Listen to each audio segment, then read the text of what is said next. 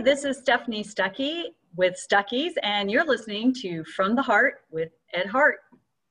Thank you, Stephanie. My guest today, I'm excited. I um, I remember growing up as a child. I, have I've been had the good fortune of traveling all over the country with my parents. When I was 13 years old in the 70s, we took a month long road trip and we went all over the country. And I especially remember seeing the Stuckey's billboards and the signs and stopping at the different markets along the way. And most of you listening and watching today probably have either had that experience as well or know someone who has. Stephanie grew up in and still lives in Georgia outside of Atlanta. She served on the, a lot, a lot of things I learned about you, Stephanie, as I was doing some research and going through your bio. Uh, 14 years on the Georgia House of Representatives. So you're yeah, that was a good run. Yeah, 14 years. Well, I'd love to hear more about that. You're an attorney. You got an undergraduate degree. She got an undergrad in French from University of Georgia, and then a few years later got her law degree also from the University of Georgia. Go Bulldogs! Um, yeah, I'm a double dog. one, of the, one of the Southeastern Conference universities I can tolerate. So thank you. I'm a Pac-12 guy, so you know we have our little rivalry with the SEC uh, Stephanie grew up and spent a lot of her early life in Washington, D.C. She's the third generation leader now of the Stuckey's Corporation, and we'll get into that a little bit as well.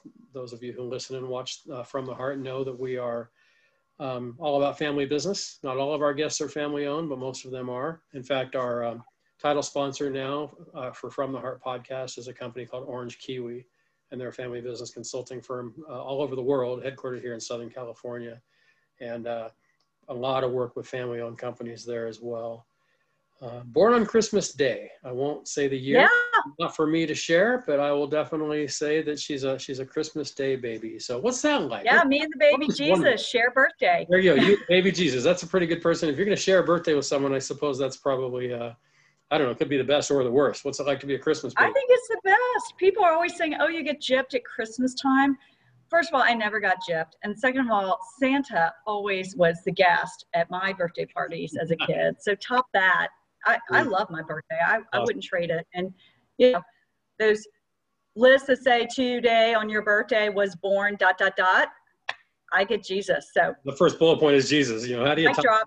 Yeah, I've got like James yeah. and a few others, but how do you top? How do you top Jesus? That's pretty. But you know what? Also born on Christmas, Humphrey Bogart, Jimmy Buffett, Sissy Spacek, and Anwar Sadat. So I am in very good company. There you go. I've got Russell Crowe, born same day, same year as me, April 7th, 1964. So we share that.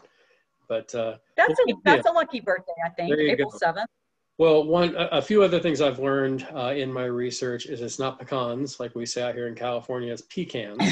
So I'm going to try to say pecans as much as I possibly can throughout the day. That is the perennial debate. I get asked that question all the time, and there really is no correct pronunciation.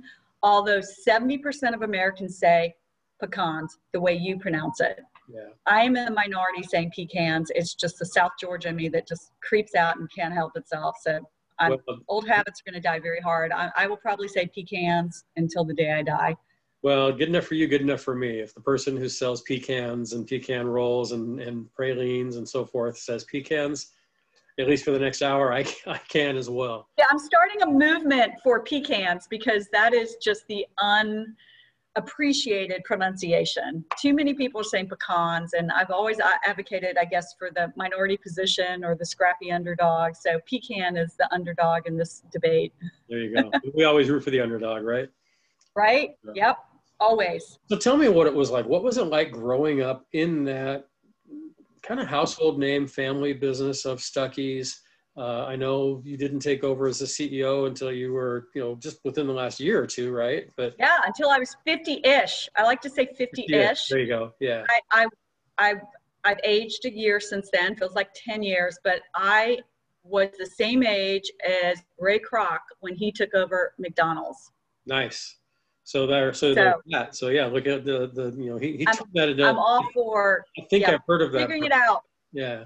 Figuring it out after fifty. So at, at its peak, Stuckey's was 370-ish stores. I'm guessing. That's right. Yeah, in the mid 70s. Um, we really peaked with the American Road Trip. The yeah. the story of Stuckey's to me is the story of the Great American Road Trip. Tell and me. our peak was a great American road trip. And then we declined at the same time as the Arab oil embargo was hitting and the Airline Deregulation Act was passed that enabled people to start flying domestically at very affordable rates. So we we are so much connected with the very history of this country, which is one of the things I find fascinating about the family business. Yeah. So has but you said what's um, it like growing up um, yeah, in the like, family? Yeah. I mean, yeah. So I think of family businesses as kind of like if I look at, I mean, I live in Southern California, so it's not like I look out my window at snow, but I've looked at snow. I know what it looks like. You know, from the outside, you know, from the inside looking out, it's white, it's cold, it's beautiful. Um, you get out there, and, I, and I've never done this, but everybody says if you put a snowflake under the microscope, no two look alike. So I use that a yep. lot when I talk about family businesses. From the outside looking in, or the inside in that case looking out, they look very similar, but deep down inside, it's very, very different and unique. So, what was it like being the granddaughter of the founder of Stuckey's, and then just growing up in that? Well, of course, you don't know anything else. True. I, I mean, I've heard interviews with celebrities. and, twin, right? They'll yeah. I mean, certainly. I mean, my my grandfather wasn't like Robert Redford or anything, but hmm. you know, I've, t- I've read interviews of children of famous people, and they're like, "Well, we never knew any different." So, it, it what what do we have to compare to? That was our life experience. Uh, so certainly on a lesser scale, but growing up in the Stuckey family, I thought every family stopped at every single Stuckey's when they went on road trips. Yeah. So I think that's the great differentiator. In my family, we never had to say, "Can we stop at Stuckey's?" We were pulling over. Yeah. And the other thing is, we actually got kind of tired of stopping at Stuckey's because we wouldn't just stop for five minutes. We would stop for an hour, two hours. My dad would talk to the managers, even though the, the stores fell out of families, the family for decades. Right. So most of my childhood, the, the stores have been sold, but we obviously would still stop. But my, my father remained involved with knowing the franchisees. We were, we have, we were founded as a family business. It fell out of the family. We got it back in the family. But not only was it the Stuckey family, we supported families within the company. So it was not yeah. uncommon to see whole families working in the business. And it didn't just extend to the direct family lineage of my grandfather, his son, and, and me, but first cousins twice removed. I mean, I come from a big Southern family, uncles, aunts, cousins. Yeah, last name Stuckey was all over that company. Sure. So we yeah, we really uh, nepotism is something we champion. There you go. Well, I read too, and you touched on it. I read a lot earlier that um, your grandpa would would give shares of stock, for lack of a better mm-hmm. term, to a husband and wife who would run a, a store, and they would almost, in, in, essence, become a franchisee. And then, so well, your franchisees within family business. Yeah.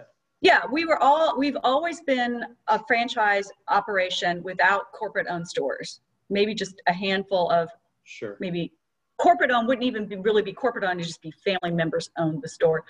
But we've always been franchise operated. Moving forward, I might shift that some, but I'm certainly going to keep with the system that's in place for now and figure out what's the best means for growth moving forward. But franchisees owned the stores and then paid the company a fee.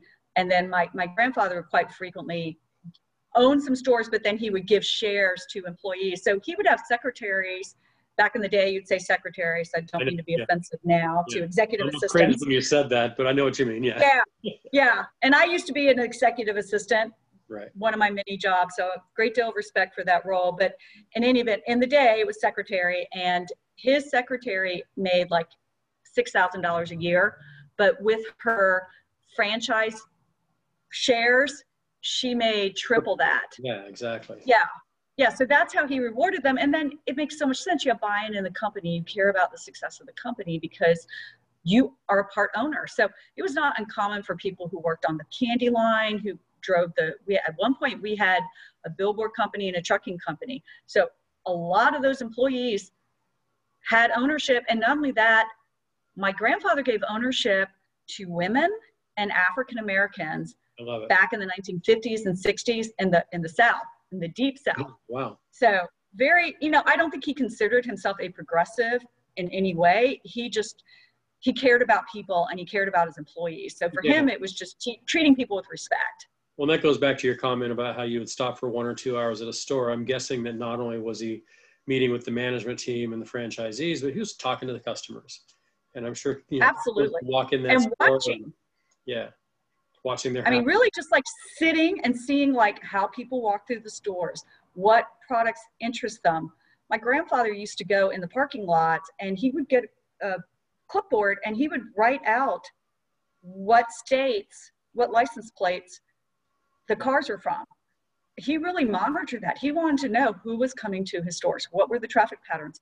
So, well before there was marketing data and research, he just did what I call shoe leather marketing. He, he was just very observant and, and paid attention to what the customers liked.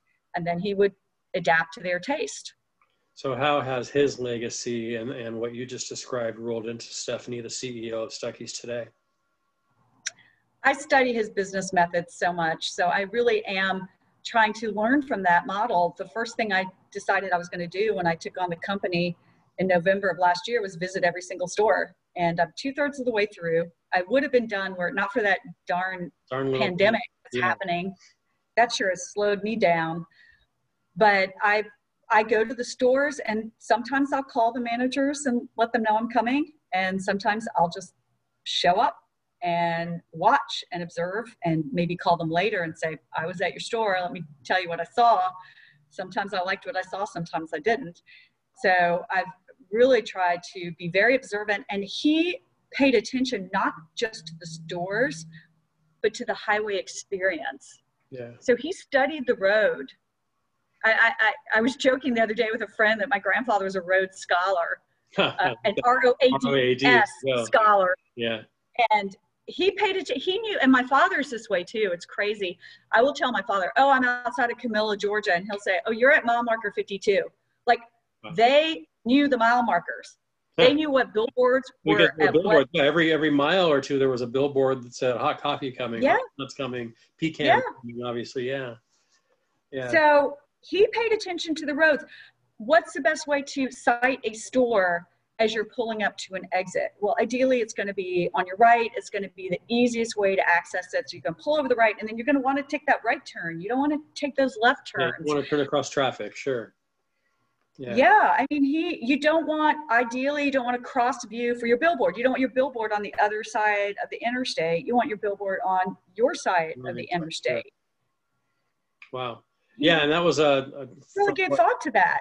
yeah for for 10 or 20 years it seemed like i think from what i read that that was the method of advertising. So how do you use that today? I mean you mentioned covid and you, you can't do a conversation with anyone anymore without talking about that.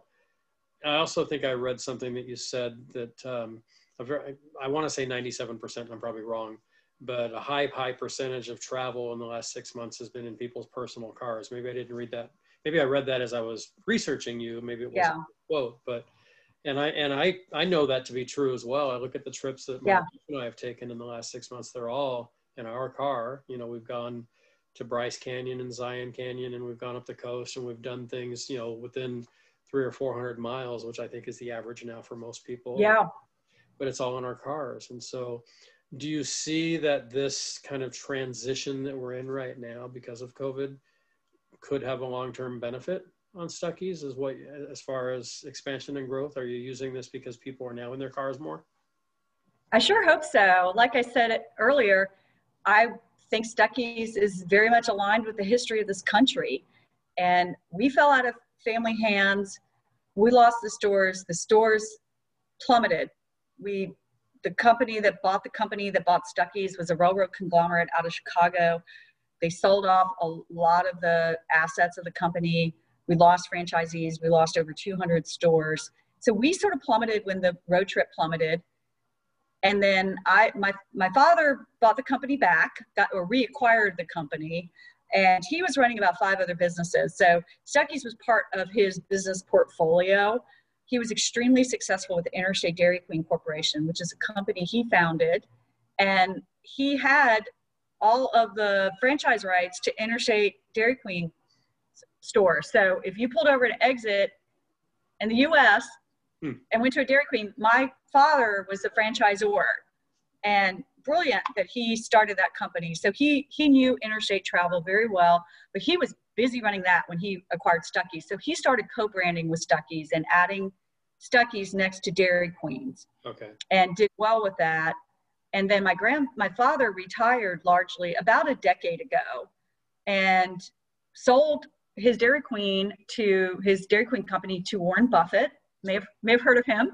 yeah, you're dropping all these names of companies and individuals I may have heard of. Yeah, I love it. That's oh, that's another businessman I really admire and follow, and uh, I'm a voracious reader and a podcast listener, and I listen and read a lot about Warren Buffett and what his business methods are and what his investment advice is. He's got so much to offer. But in any event, my father and his team pretty much retired about a decade ago and left Stuckey somewhat on autopilot with a very skeleton crew.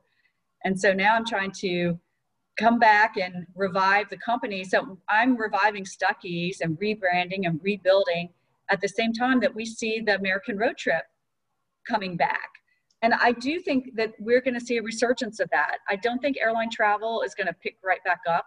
Right. With all respect to Delta, which is in my hometown, I know so many people who work at that wonderful company. So I'm not dissing airline travel, but yeah, it's gonna be a while. I am advocating for for getting on the road and taking those road trips and rediscovering this great country of ours. That's the most fun I've had in visiting the stores. As I soon realized, it's not about just seeing the stores; it's seeing all the fun, amazing roadside oddities and eccentric attractions along the way. So I've slept in a wigwam motel. I've gone to a petting zoo that included llamas and roosters. I'm not quite sure how they expected me to pet a rooster, but I love these these roadside places and the world's biggest stuff. You know, I've yeah. got I've got a big pencil here. You have a big pencil. I visited the world's biggest rocking chair, yeah. the world's largest belt buckle, the world's largest brick, which is in Montgomery, Alabama. I've been to the Hank Williams Senior Museum. So all these, the Evel Knievel Museum was a lot of fun too. So it's just rediscovering America. And you don't have to get in a plane and fly to Paris, even though it's French is a wonderful language and I love you, going there. In college, obviously, you, yeah. I, you know, right now I'd rather go to Paris, Texas. Yeah. Well, and really would. And, and you've got a lot of, I've never met your grandpa or your dad, but from what I've read about your grandpa, you have, you obviously have a lot of his blood in you because of the, the marketing genius and, and just the, the out of the box thinking that you do. And that's a big part of the Stuckey's brand. Yeah. Big pencil you held up a second ago and the shot glass we were talking about earlier and the yeah. ways that you brand your organization. How has the branding that he did, I, I got a, a family legacy question I want to get back to in a second as well. Um, I heard you quoted, and I want to go to that in a minute. But how has the branding that he did and that your dad carried on, as you now look going forward as 2020, as we're recording this September 16th, um, looking forward five years, 10 years, 15 years down the road, what do you envision for how you will be branding? And I don't mean branding like little trinkets and so forth, although that is mm-hmm. part of it. What, what visions do you have for branding the company going forward? Well, I, I really want to go back to our roots and tap into what made our company special because when I think about what's a differentiator for Stuckey's along the interstate highway, we were started before there was an interstate highway. We were founded in 1937 as a produce stand that sold highway, really, with yeah pecans, yeah, in, in on the Hawkinsville Highway, and my grandfather called them Yankees, so no disrespect, but Yankee tourists coming to Florida would pull over and buy pecans and candies. He started making the candies and those would sell. And, and then he started selling tchotchkes. So we were there before the interstate highway system. So now when we started and we moved, he moved right on over to the interstate, which I so admire. There were so many of these early businesses that you would see on these back roads of this country that when the interstate highway came along, they just folded no, not my grandfather. He just picked right up, started putting his stores on the interstate highway, and he built them better. He's like, okay, I want people to be able to see my stores on the interstate because now they have to pull over. Before, right. you know, the stores are just right there on the road. You didn't have to pull over. They are, yeah. So what did he do? He got bright turquoise roofs. He got these sloped roofs that looked very distinctive. That was not just an architectural design. That was a marketing tool. Yeah. He's like, how can I get people to pull over. And they're going to have to pull over on the left side. I'm going to get on the top of a roof. He would always, a hill. He would always try to have a store situated on a slope. So he he was there on the interstate highway system before anyone else. But since then, all right, so fast forward, we've had a decline. And during the time that we were in decline, all these other locations are now up. We've got Pilot, we've got Loves, we've got TA, we've got right. It's a competitive landscape. So I've got to figure out, you know, moving forward, how do I tap into what's nostalgic and great with a heritage brand and your listeners out there who are part of family legacies and have companies that have been around 50 plus years like Stuckey's, yeah. I know you all grapple with these same issues. How yeah. do you take a heritage brand, be very respectful and tap into what makes you so special, but move forward? But one of the things that makes us so special is that people have Stuckey stories and they have Stuckey's memories. Yeah. And and no, yeah, not knocking the competition, although I am a bit competitive, but I don't think people have those warm, fuzzy stories about some of the competitors that we have on on the interstate exits of this country. Yeah. You know, but people every single day reach out to me, you know, like my parents stopped at Stuckey's on their honeymoon, or my wife and I have been married for 50 years, and every year on our anniversary, I give her a log roll because I gave her a pecan log roll on our first date. I literally got a letter that said that and brought tears to my eyes. So, you know, we we have things that make us different. So I want to tap into that. I think yeah. retro is getting to be cool again. Um, so I just got to shamelessly bring out a rubber alligator. You know, yeah. we sold a lot of these over, over the years. So we're known for this stuff. Yeah. And I'm I'm getting back to our roots. This is our latest display box, shameless product plug. Please. But this looks like our old billboards. Yeah, looks like so I'm paying attention to what's getting traction on social media. We're, we're on Facebook, we're on Twitter, we're on Instagram, and YouTube, working on getting more on YouTube. But we get such a high response rate from our billboards. So I'm tapping into that.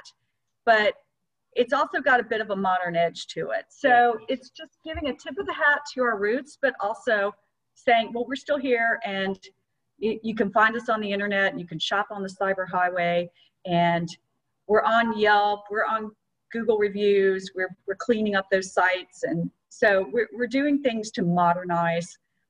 Uh, we're definitely looking at drive-through windows moving forward. So we're looking at all the modern things that consumers are going to expect now. Sure and with uh, the uh, health regulations and everything else too there's there's that consideration that you probably didn't think about six months ago you talked a minute ago about um, one thing, uh, bringing out bringing out the, the, baseball cap. I love my trucker's cap on. Yeah, I like I like the trucker cap, the Stuckey's trucker cap. I I know it right away when we get off this podcast. I'm getting online and I got a T-shirt and a big pencil and a trucker's yeah. cap. And, and it's a Trucker Appreciation Week, so shout out to our long haulers who keep America moving. Love it.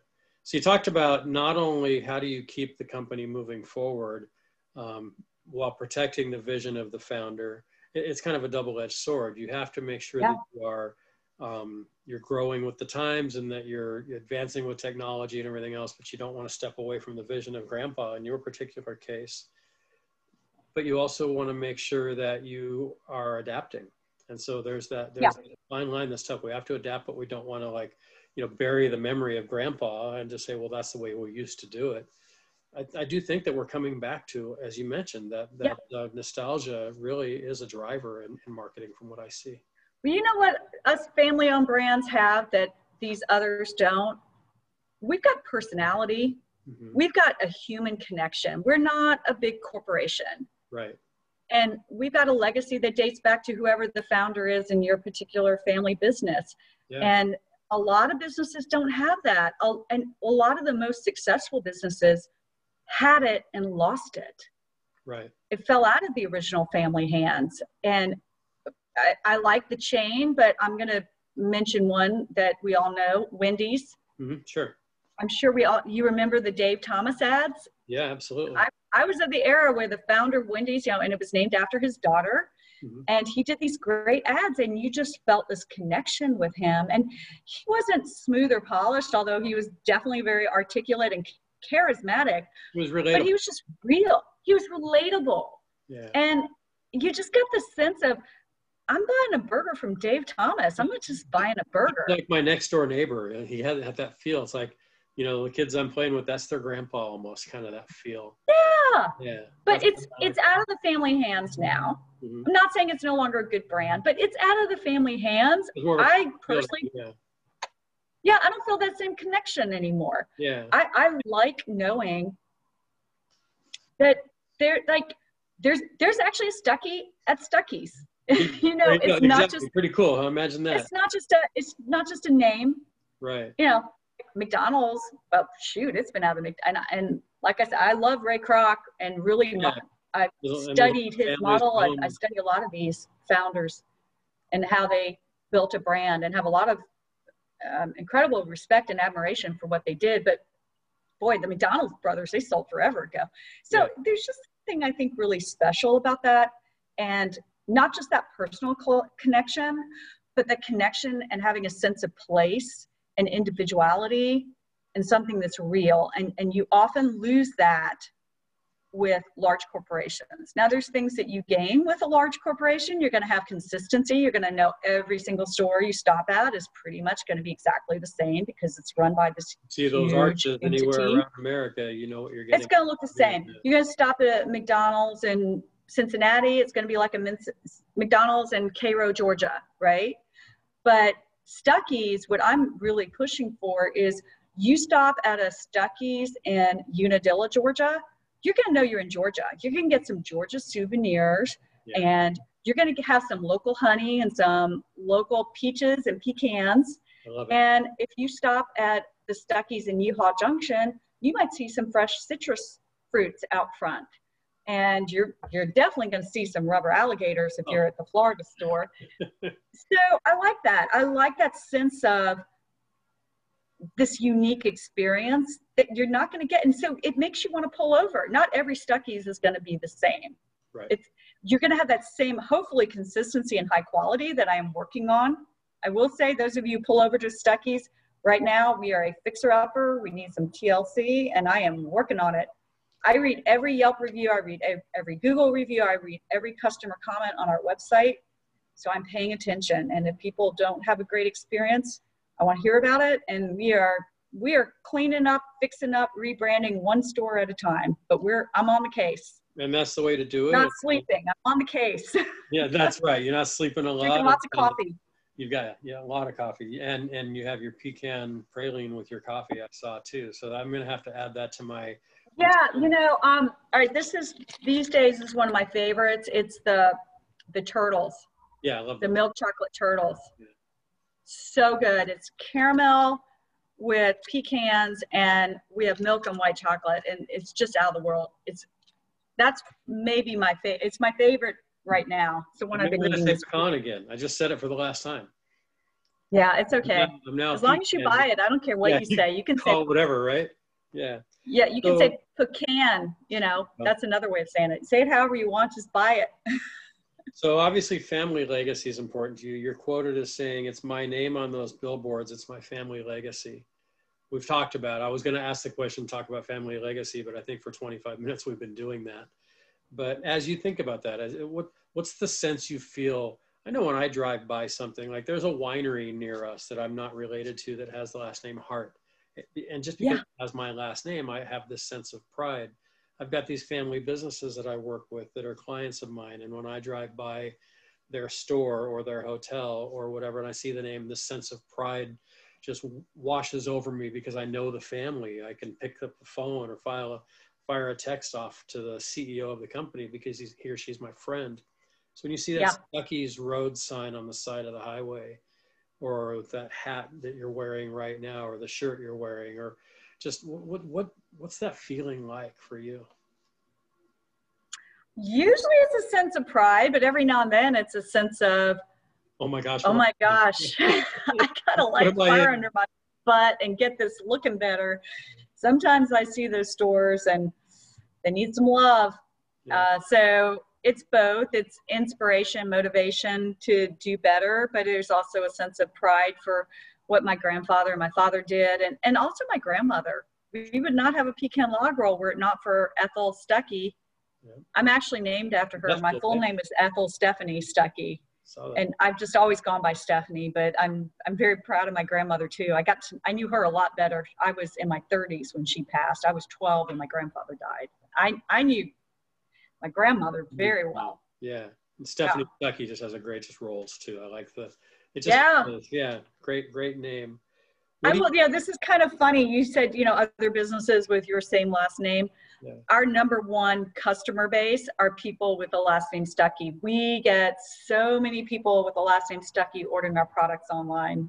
And I, I am obsessive about gathering data to try to understand, you know, how to better market, how to, you know, who is our consumer, what can we do to innovate? And so i'm always looking at data and, and i religiously get up and i'll read through who's who's bought our product online who's signed up for our website and last name stuckey over and over and over. database. yeah it was like 1500 oh my cat just Wow. came in. I had like 1500 people with the last name stuckey by june of this year who placed orders Wow. so keep on keep on hey all you stuckies all you out there Stuckies, there you go. This my is- relatives Yep. yeah, keep buying our merch.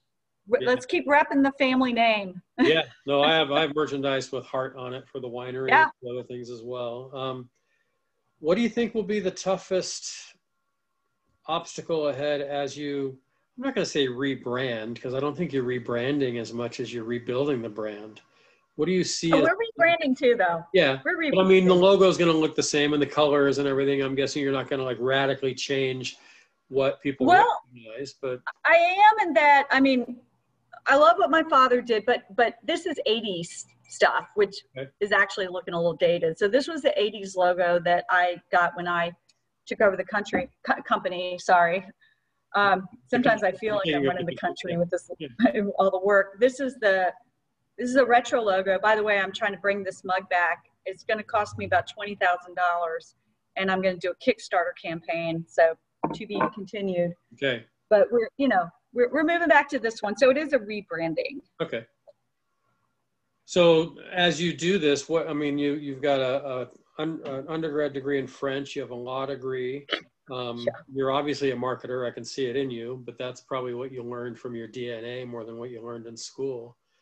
What do you uh, what do you what, what excites you about this? I mean, you look obviously very enthused about it. There's no question. yeah yeah. Wake up in the morning to that that yeah chocolate pecan praline with your cup of coffee Yeah. and get excited about your day what is it about that day or the days ahead that excites you the most well yeah let me i want to make sure i answered your other question about the challenge what's the Oh, biggest yeah. challenge with with building the company for and moving forward i would say building a team because we're a very scrappy team when i when i took on the company our corporate office including me was three our management team uh, cfo a vice president and then me and uh, we just took on a, a president who's awesome rj lamar and he and i are jointly owning and running the company nice and he has a healthy snack pecan line called Front Porch Pecans. So it's a, it really makes sense on a lot of levels. And his his father and my father and grandfather like all knew each other. They've managed our family pecan orchard since the 1970s. So really close family ties. He's a family business. So very excited about that. But building a team, getting the right people to help run your organization and more than anything to me what what i think is going to be the biggest challenge but also best opportunity frontline workers and by frontline workers i mean people who work in our stores. They are the face of our company. They are who the customer interacts with. And i think too often people in this space businesses in sort of the c store space or roadside retail space they it's hard to get really good quality employees in some of these jobs. They're not super high paying. Sure. And there may not be the most interesting fun job depending on how it's structured, but it it, it can be challenging. So getting really good quality motivated employees and and I am studying Chick-fil-A I think does a very good job. They don't pay their cashiers or their their personnel, their staff, any more than any other fast food chain. But why is it that their customer service is exemplary? What is about it? It's, it's corporate culture. It's, yeah, it's culture and it's hiring. values. It's hiring the right type of individual. You can teach skills. Yeah. Train people how to. how to Absolutely. jobs, but you can't train them on on personality and smiling. And No. you know, we have a brand out here on the West Coast you know of, but you don't have them in Georgia. In-N-Out Burger. You know, they're Oh my gosh, I love In-N-Out. yeah, yeah. It is uh, you know Lynsi Snyder family business right here locally near us. Know the family Yeah. well, and um, and she'll say the same. They do pay a little bit more, but she will say it's not about that. It's about the type of. It's not the money. Yeah, Yeah. and I yeah, it's it's the corporate culture and Chick-fil-A is a, a family-owned business, right? The Cathy family. right. Exactly. Uh, very successfully transitioned to the second generation with Dan from Truett to Dan Cathy. right. Fun fact: my my grandfather knew Truett Cathy, and he also knew Joe Rogers with the Waffle House chain. Oh yeah, I was gonna say, probably hit a few Waffle House family. road trips. That's one Yeah. of my favorite chains. Yeah.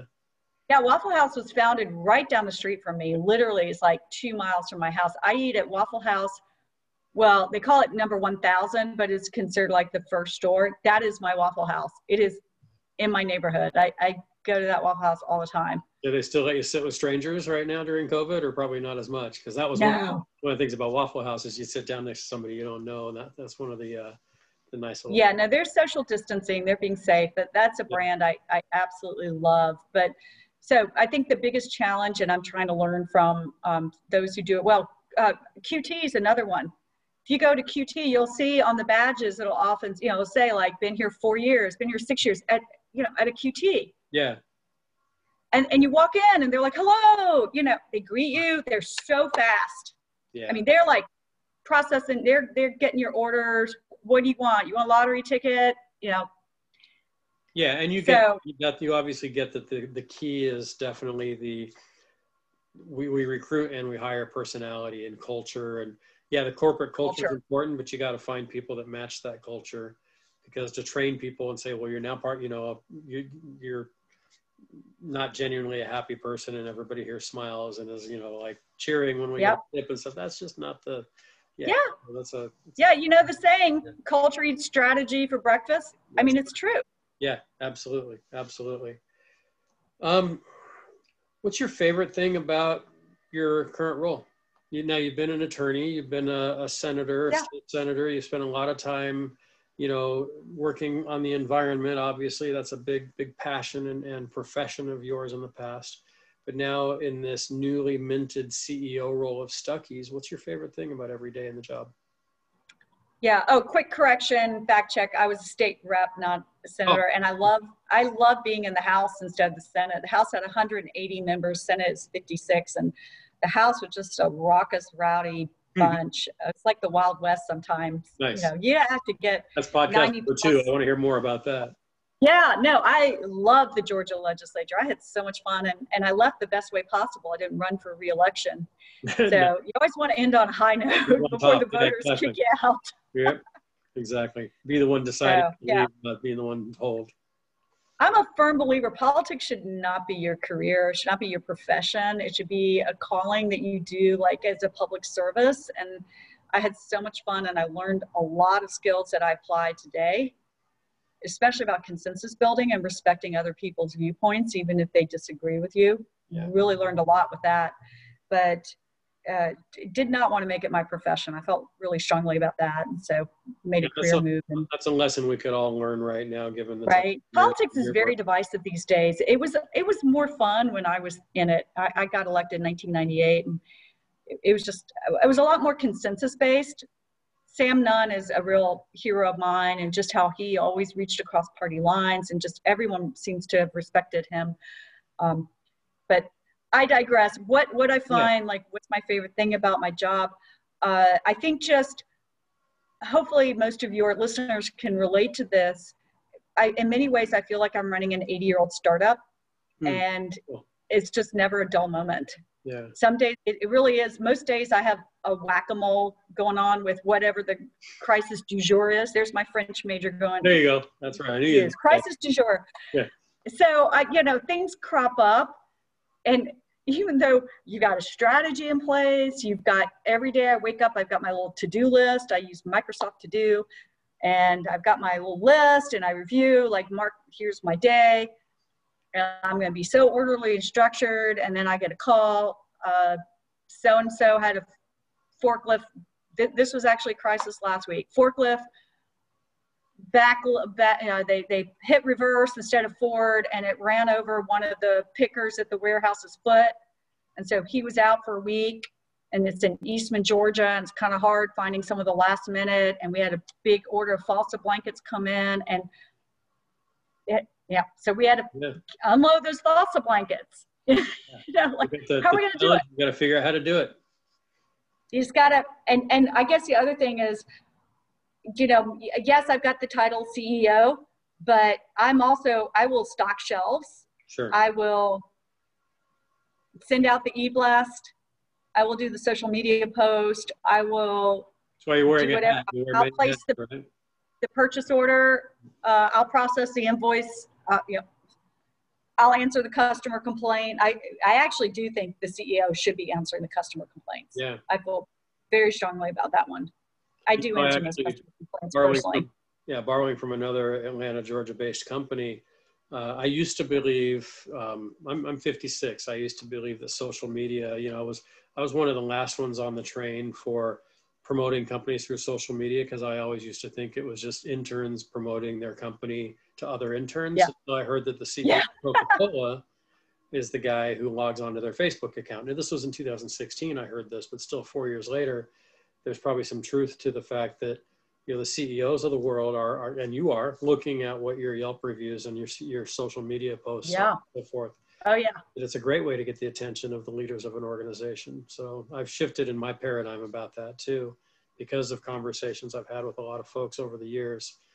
That you know, hey, if the CEO of Coca-Cola is the one looking at the Facebook account every day, then probably a lot of other people out there doing it too, and, and influential. Yeah. Leaders. So yeah, very good. I actually heard that Jeff Bezos answers his emails and reads a lot of his customer emails. So I, Jeff Bezos, I emailed you. I've not gotten my response. There you go. All right, we'll make sure Jeff, you got that when you when, when putting I, it out there from the heart. yeah, and Mark Cuban as well. You know, Mark Cuban actually uh, was one of the first CEOs. You know, right when Shark Tank came out, that I'd heard yeah. say, "Hey, here's my email address." You know, Mark Cuban at Yahoo.com or whatever it was and probably people are going to email that now. Maybe it is, but uh, right. I emailed him. I love that show, by the way. I do too. Well, I can see you on, on Undercover Boss too. I, I see that in your future. Oh well, I'm living it. Yeah, you're, yeah, you're out there on the road, so I can definitely. I'm, I'm out there. Yeah, The Profit and Shark Tank. I think I've seen every episode. I know I've seen every episode of The Profit, and I'm working through Shark Tank. Yeah. But yeah. Th- those are such great shows to show how you present yourself, being able to field some of these really tough questions. Oh, here's the most challenging part of my job is learning finance finances. Yeah, was that was my background. Yeah, I had a good liberal arts background, and then I went to law school, and I was a litigator and politician, and uh, worked for City of Atlanta as head of sustainability. So I'm not, you know, I'm familiar with budgets, yeah. I ran a I ran a nonprofit law firm. So I mean I'm I'm comfortable with budgets and numbers. I'm comfortable with fundraising. I'm not shy at all about asking for money for yeah. a cause I believe in or a company I believe in. But really understanding how to read a balance statement, how to read an income statement, how to understand cash flow, how to understand working capital. It's been a huge learning curve. And a good friend of mine told me right when I started, uh, he was asking me some pretty pointed questions about finances. I didn't have all the answers. I said, Oh, I'm not good with numbers. He said, I want that to be the last time you say that to anyone, anyone. And he said, I'm your friend, and you could say it to me once. He said, right. No excuse. You got to know this. It's like, do you do what it takes? So I've been reading Finances 101. I've been watching webinars. Every time there's a finance term I don't understand, I look it up, I study it, in fact, right before the show, I was looking over our P&L statements for the last five years. I'm looking at the trends. I look at the merchandising reports. What product lines are selling the best? What categories are doing the best? What's our price point? What's our margin? You understand that, you have no business running a company. No matter, I mean, this is the fun stuff, wearing the hat and the drinking the mug, but sure. you don't get to do the fun stuff if you don't hunker down and look at those numbers. Yeah, and there will be no there will be no money yeah, you don't understand the numbers of your business, you don't understand your business. And so, yeah, and and I will admit I am learning that every day. I still have gaps. It's it's something I I struggle with, uh, but um, I'm doing it. You got to yep. step up to the plate. Well, a lot of it is attitude, and you've got that proper attitude for sure. What do you tell somebody yeah. now? I, I, I, going back to my experience with family-owned companies, and and as I mentioned, there's a lot of similarities, but a lot more uniqueness to it. But what do you tell that individual that's taking kind of the same path you are? Maybe they grew up with the family business name, but they chose a different path. But now they're kind of thinking, you know, like you said, hey, that's my name on the billboard, that's my legacy. Maybe it's not their billboard, but maybe they're having that thought of, you know, maybe the family business is actually for me, and I'm 50-ish, like you, yeah, when you took over. Any any advice or maybe experiences that you would do differently that might have led you here sooner or just any any words of wisdom i guess is what i'm asking for for someone who took a different path for the first 20 yeah. years of your career? I wouldn't have done this a day sooner. Okay. Really. Even though i've had a variety of life's experiences and maybe it would have been helpful to have worked in franchising before i came onto this role but I, I heard an interview with Warren Buffett where they asked him about companies that he invests in and what does he look for. And he said a couple things that really resonated with me. One is he he talked about companies that not companies that have been mismanaged, but that companies that have largely been not managed okay. are companies that he looks for because there's potential there. Like there's Stuckey's, and I love the team that was keeping things going for the past decade, but but right. Stuckey's hasn't had a CEO in a decade, and we're still here. We're still plugging away on the interstate highway system. We're still selling our product. So there's a there there, right? Yeah. There's a there's something about this company there's some that's just like a you can pick right away, and then there's some other things that you can really you can see. Yeah. Like you, I sense I'm a scoreboard person. I really like to see the yeah. results of my day. I look at how many viewers and listeners we have on the podcast probably more times a day than I should. I look at, you know, the sales and the numbers coming in for our business and for my my role. And um, it's it's awesome to be able to look and see what your impact has done.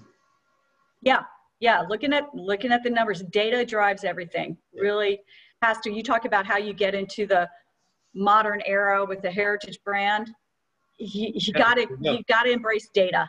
Just like you got to embrace numbers like that that may be hard for some of us that especially the data if you're a certain era where you didn't grow up with a personal computer or an iphone or all the other amenities we're used to now but but you really have to adapt to that if you're going to grow the company. Um, the other bit of uh, advice i guess for post 50 that i gleaned from a warren buffett interview was he said he looked to invest in companies where there was leadership and, and, and he looked at management teams where there's emotional maturity. Oh, yeah, absolutely. And that comes from life's experiences. I, I won't necessarily say age because you can be very emotionally mature at a younger age, yeah. but it is really developed through life's experiences. So having robust experiences in life, I, yeah, I was a French major. How often do I parlez-vous every day? Not very often. Yeah. Once but on the, do I, podcast, yeah. Yeah, do I benefit every single day from having a wonderful liberal arts education? Absolutely. Yeah. Yeah. You know, uh, do I benefit from having been a trial lawyer? Yeah, I can think quick on my feet. Maybe I'm not objecting and maybe I'm not citing rules of evidence, but I I know how to think quick on my feet. I know how to conduct an interview. I know how to cross examine people. That actually does come in handy. You have to learn to judge characters. Yep. If you're picking a jury and your client is facing a life sentence, you better learn real quick how to judge people. Yeah. I took I took all sorts of courses on how to judge people, how to how to do effective voir dire. There's my other French term but how to do your jury selection? You, you got it. it's all about human behavior and, and studying people. Those skills come into so much use. Right. trying to understand your customer at stuckey's yeah. Well I spent my life observing people. It helped in politics. Yeah, judge people by their body language. Yeah. And that emotional maturity you talk about i think of another synonym for that and that's humility or teachability. Yeah. you know people who are emotionally mature and have that high EQ typically are very teachable. They understand that, like you, you understand that financials weren't your, that's not your forte. Look at me throwing some French back at you. But there uh, we go. you know, you know, I didn't major in French, sorry, but you know, my wife is from a French Canadian side of family, so I pick up on some things from here, you know, here and there. You're writing a book. You mentioned on an email. Yeah. Tell me about the book. Well, I guess I'll put book in air quotes because it really is very visual. It's going to be a lot of archival images of the history of Stuckey's with some rich text that forms a narrative. And I've got the great fortune of building on a book that was already written and published a couple years ago by a man named Tim Hollis and his Arcadia Publishing. And I connected with him after I took on the company. And I said, This is, I love your book, but frankly, there's some gaps. And I would love to help you do a new edition with new archival images that I, I had gotten when I took on the company. My mom said, Oh, by the way, we've got six boxes of your grandfather's stuff in storage. Do you want them? It's gold. And I was like, Yes, yeah. yes, I do. So I proceeded to go through these boxes, beautiful photos. I've had them digitized and preserved. And then I've read through every article I could find, and many of them were in these boxes that aren't you can't find them online. And I I took copious notes. You've you've had, you've gotten some of those notes. I formed an outline, and uh, my deadline is actually this week. Ooh, so go here. Yeah. I'm gonna be busy this weekend. I'm writing it this weekend. So Tim, if you're listening, I'm working on the book. Sorry. well, I'm I'm uh, I'm a a purchaser of that book when it's ready to go because I love that. I love looking at, first of all, it's picture yeah. books. So I'm real good at picture books. But uh, yeah, it'll be co-authored. So Tim Hollis and myself will be yeah, co-authoring that book. The, the, books behind me on my shelf, yeah, there's leadership books and so forth. But you also what you won't see because they're over on my desk is the picture books and the you know the the stories of these family businesses because that's what really fascinates me. Is I love stories of how businesses were founded. The founder stories just amazing to me how how hard people worked and just the little quirks of how things came to be the way they are. Fascinating to me. Like ben and jerry's has big chunks of their fruit and and chocolate because one of the founders had some sort of condition where it was hard for him to to smell and and taste unless things were big chunks. Yeah. That's how that came to be. And yeah. that's what made Ben and Jerry's great. And at the time, they were like, well, this is kind of odd. Yeah. But it, was, it like, made them special. You say there's a there there, you said earlier, and I've heard you say that before. Yeah. So a why, why? You know, why do we do things? Well, there's a reason why for everything. I heard a pastor. Yeah, I love those stories. Yeah, I heard a pastor once say, and I'm, I, I, um, this really stuck with me, and I'm going to ask you the follow up question as a, as based on what he said um, people wonder sometimes when they go into a church or they go into a community or they're at that point in their career where they want to give back. Where do i give? Where do i serve? What do i do? And the question that he posed was and i'll ask you and i've got a few more questions to, to go after this one but right now i'm going to ask you what breaks your heart because that typically is where we put our time our talent our treasure and so forth. Is there something out there that breaks your heart that you'd like to shed some light on right now or that drives you when you're not focused on, on Stuckey's? Or maybe it is part of what you do with Stuckey's. Uh, you know, I think I've got a lot of empathy for people who feel like they've been passed over okay. and not people just don't pay attention to them. And I think in some ways I feel that because I was number four of five kids. I was number five of seven grandchildren. I was never the one who was supposed to be picked for this role. Know, I'm the middle child. I'm, the, I'm stuck somewhere in the middle with several kids. And, you know, we're not necessarily always the ones that, that get picked. And I talked to this woman today. She saw one of my LinkedIn posts and she just called me. And my cell numbers all over the place. That, I love that about Mark Cuban. Yeah. And this harkens back to, you know, your life experiences build where you are today, right? When I was in politics, I put my cell number and my personal email and everything. Well, at the time it was home number, right? Before yeah, cell. Yeah, right, yeah. And I mean, I remember my mom going, "Oh, honey, you can't do that. Who's going to call you?" And I said, people are respectful and whoever calls me is going to really need me and i'm putting it out there and it says i'm accessible and it was fine i never got overwhelmed and that every now and then you get someone who's annoying whatever but sure it's it's comes with the territory. it's not a big deal yeah if you want learning to, to deal with difficult people and learning to deal with annoying people is a really important life skill yeah we so all need to do that because you should list your number yeah, and look around. Oftentimes, if you don't know any annoying people, it's because you're the annoying person. So I don't mean you, but I mean we. Right. We all can be that person as well, for sure. I know there's somebody. And deal with them with grace and respect and politeness, because that's what my Southern grandmothers taught me to do. But in any event, so what? So what? What makes me sad, or you know, uh, it, it's people who feel left left out. So this woman reached out to me we had the best conversation and she said I love what you're doing. And, you know, I'm in my mid 50s and I'm looking for a bit of a career change. And maybe there's some opportunities for us to work together. We, we just had the best conversation. And, and I said, I, I know what that feels like. I know what, how it is to be not always the first one in mind when they're thinking about who they're going to be as part of their team. And you know, give those people a shot. Yeah. Because they're going to be the they're going to be the spunky, scrappy fighters. yeah.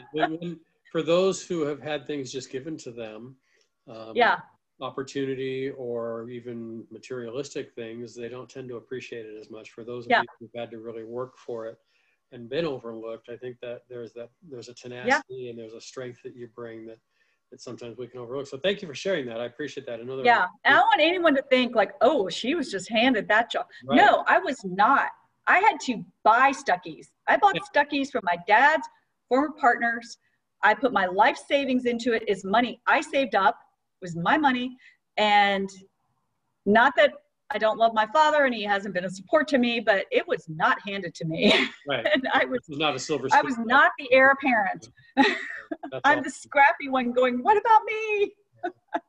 so how can people reach you? You you alluded to that earlier. I'm not asking you necessarily to put your cell phone number out there, but I mean, what's the? Yeah, put my email, sstuckey at stuckeys.com or social media at stuckey or LinkedIn.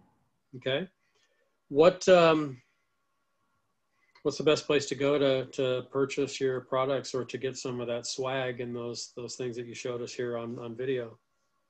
So you can go online on our website. I'm not going to drive through your store anytime in the near future because yeah, there's like an older one out here off of Route 66 somewhere in Arizona, but um, you know, no more in Arizona. No more there. Okay, so we used to be in Arizona. Okay, is there expansion plans to come back out west eventually? I would love that we need a distribution center in the Midwest to really make it work because the freight cost, I was just looking at our freight cost today. With all that. You know, being profitable is not just about generating revenue, it's controlling cost. Mm-hmm. And I mean, that's finances 101, but you really have to hunker down. And boy, those distribution, that freight cost, trucking, that behind salaries is our number one expenditure. So we gotta get a distribution center out in the Midwest to really make that worthwhile. Well, that's but to find Stuckey's, why you know we talk about In-N-Out Burger. Lynsi Snyder, one of the things she's told me personally, and I've heard her say to a lot of people in a lot of different settings, is distribution. You know, I'm not. I don't have In-N-Out yeah. in Mississippi or Atlanta or New York or Kansas City because. Yeah. You know, we have to be able to get fresh product, fresh produce to the stores within one yeah. day. So, get your cat. cat. What's your cat? Yeah, and refrigerated trucking oh, yeah. yeah really expensive. Yeah. Yeah. Yeah, definitely. So what's the cat's um, name? Yeah, so, but Stuckey's got oh Smoky. Um, Smoky, so nice. www.stuckeys.com. Okay. There's store locator guide.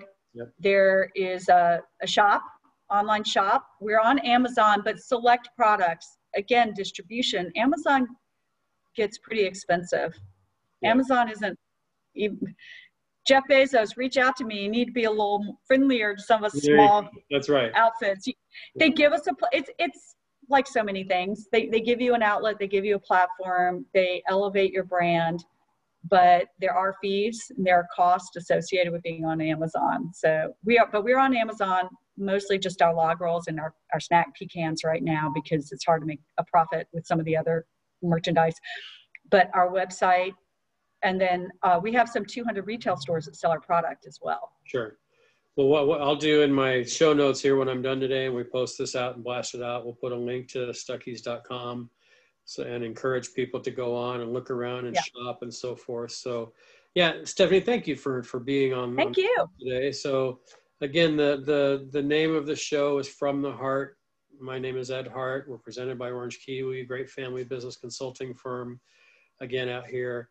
But the reason that I, the From the Heart is sort of a, a dual meaning, obviously my last name, but ultimately, I have a lot of information about my guests of what they do and, and the Wikipedias and the Googles and the bios. And, and I love that because it helps me get to know the person a little bit about your background. But ultimately the why you do what you do is, is, is what really drives me and i think a lot of our listeners. So i'm going to end the interview right now by just simply asking one question stephanie stuckey what's in your heart Ooh, gratitude. I start every day with thinking of three things that I'm grateful for. Hmm. And if you operate out of a abundance mindset as opposed to a scarcity one, your life is full. Yeah And sometimes it doesn't seem like it's full. So that's why you got to do that gratitude every morning. That sort of, I have this, I, I don't know if it really is meditation. I'm, I'm pretty high energy. So I have a hard time sometimes with that whole Yeah. sitting still. But when you do, it does really just, you center your thinking and you just really contemplate what am I grateful for? And it could be something as simple as, I am grateful for this delicious hot cup of coffee. hmm I'm grateful that I knew my grandfather. Yeah. I'm grateful that I have this amazing opportunity to bring my family's brand back. And my daughter, who's 14, listens to Hamilton all the time, and hmm you know that this the famous song. You know, I'm I'm, I'm not gonna I'm not gonna blow my shot. You know, like that's what I feel like. I've I've got my shot, Very so I'm not gonna blow it, and I'm grateful that I've I've got it. Well, I can speak on behalf of everyone who's going to watch and listen to this that we feel gratitude for you taking the time today to be with us. We know you have a lot going on. I'm a fan of the brand, I'm a Thank fan of you. Uh, I'm excited to watch this journey. I'm excited to promote the journey any way I can. And um, we, like I said, we work with a lot of family businesses all over the world. And um, if there's anything we can do for you, brands that you admire or companies or people you'd like to talk to, obviously, you know, you, you've got a pretty nice Rolodex of people you can talk to, but we'd love to help in any way we can. So, Stephanie, thank you very much for you.